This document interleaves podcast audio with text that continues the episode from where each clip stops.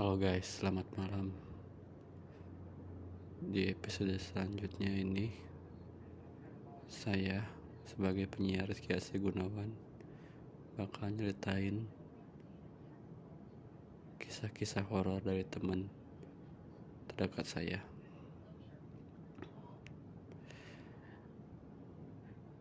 Di awal mulanya dia itu bekerja sebagai buruh pabrik ya. Nah, di malam tersebut dia tuh emang kebenaran lagi masuk malam. Nah, dia berangkatlah dari rumah tempat kerja sekitar pukul 11 malam. Setelah sampai tempat kerja,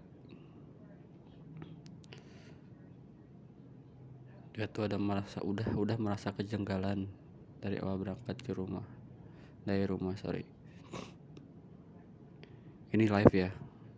Jadi ngomong seadanya mohon maaf. Soalnya ini saya bikin tanpa settingan dan lain-lain. Ini hanya menceritakan apa yang uh, teman saya ceritakan. Nah setelah dia sampai tempat kerja dia sudah tidak uh, merasa enak hati ya. Maksudnya udah udah kayak malas gitu buat kerja. Entah kenapa menurut dia. Nah dia bekerja lah kebetulan waktu saat itu yang masuk malam itu di pabrik tersebut nggak banyak. Dia kerja di pabrik tahu guys. Jadi dia kerja tuh cuma berdua. Kalian tahu kan pabrik tahu ya kan? Maksudnya keadaannya itu nggak nggak sebersih kayak di pabrik sepatu atau pabrik baju atau pabrik baju dan sebagainya dia pabrik tahu itu tahu sendirilah kelihatannya. Kumuh lah bisa disebut kumuh oke? Okay? nah dia bekerja dengan kawannya itu berdua. Nah dia bekerja bekerja bekerja bekerja bekerja.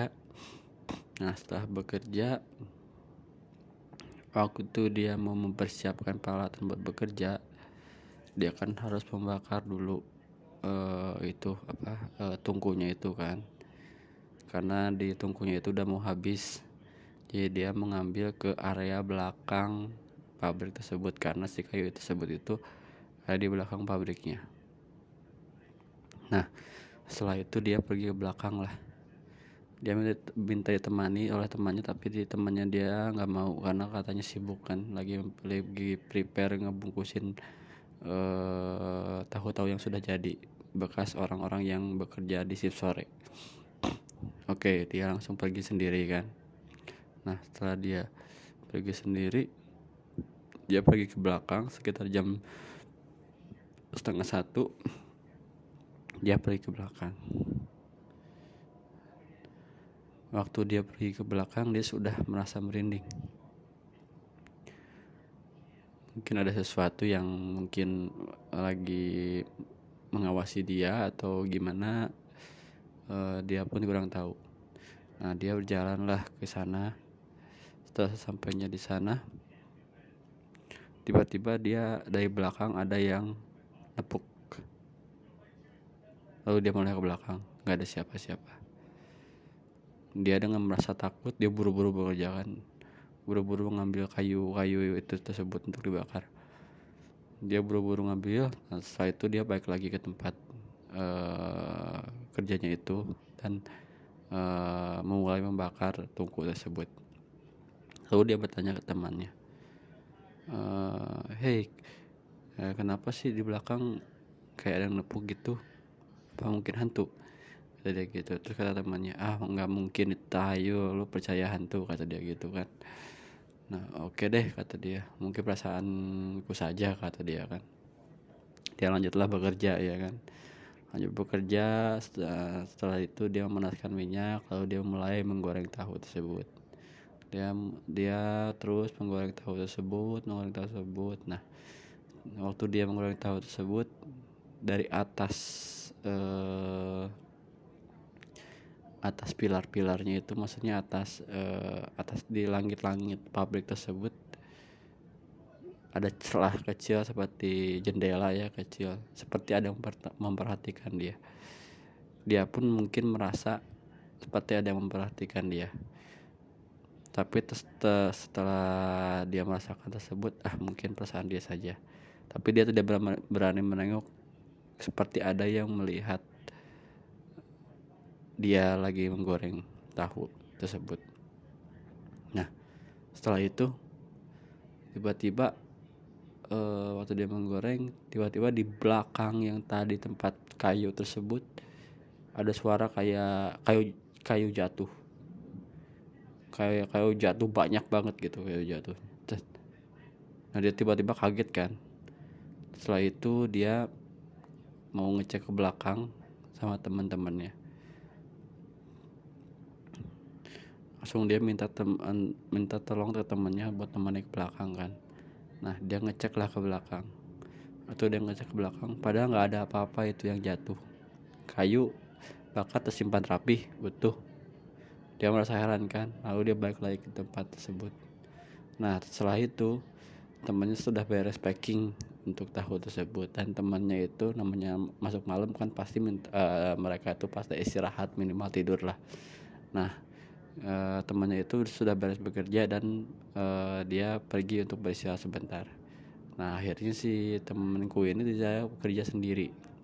Nah waktu dia bekerja sendiri itu dia udah merasa nggak enak hati ya kan? Karena bekas kejadian tersebut. Terus nah terserah setelah itu dia langsung melanjutkan pekerjaannya tersebut nah selagi dia menggoreng pekerjaannya tersebut tiba-tiba ada yang ketawa ya kan? Dia langsung kaget dong siapa itu? Siapa itu? Ya kan? Nah waktu dia bangunin temennya untuk uh, nemenin dia temennya bilang udahlah itu cuma perasaan kamu aja udah kerja aja ya kata temennya gitu ini dia balik lagi ke tempat kerja dan setelah itu uh, dia melanjutkannya kerja lagi. Terus terus menggoreng menggoreng menggoreng. Akhirnya dia menoleh ke jendela. Setelah di jendela dia melihat ada sosok misterius. Dia entah itu apa dia takut kan langsung waktu dia melihat sosok tersebut dia langsung lari lari ke temannya. Nah di di mana temannya nggak percaya itu langsung membuktikannya kan. Berdua berangkat pelan-pelan jalan ya kan. Nah setelah dia melihat ke jendela kata temannya mana nggak ada apa-apa? kata temannya seperti itu. Tadi gue lihat di situ ada ada kayak ngelihat gitu matanya merah jadi gitu kan wah itu cuma perasaan kamu saja sudah udah bilang dari tadi kata gue itu lu menakut gitu kata temannya gitu. Enggak beneran kata temanku gitu. Enggak beneran saya tadi lihat itu kata dia gitu. Ya udah yuk gua temenin di sini. Nah akhirnya temennya itu dia bantu goreng kan. Tuh goreng goreng goreng. Setelah setengah jam kemudian tiba-tiba ada suara ketawa gitu kan ketawa cekikikan gitu kan. Nah akhirnya temannya bertanya nah itu apa tuh? kata temanku gitu. Bener kan? kata gue kata temanku. Oh iya ya di mana itu suara itu? Dengar dari belakang ayo. Karena si temennya temenku ini pemberani dia langsung nyamperin itu ke tempatnya kan. Nah waktu dia ke tempatnya tersebut ke belakang tempat kayu tadi dia datang kan ke belakang waktu dia lihat tarat bener lah. Dia nampakin diri sama mereka berdua mungkin si hantu itu sil atau gimana gue kurang tahu. Ternyata itu Sunda bolong guys. Yang lagi menggendong bayi.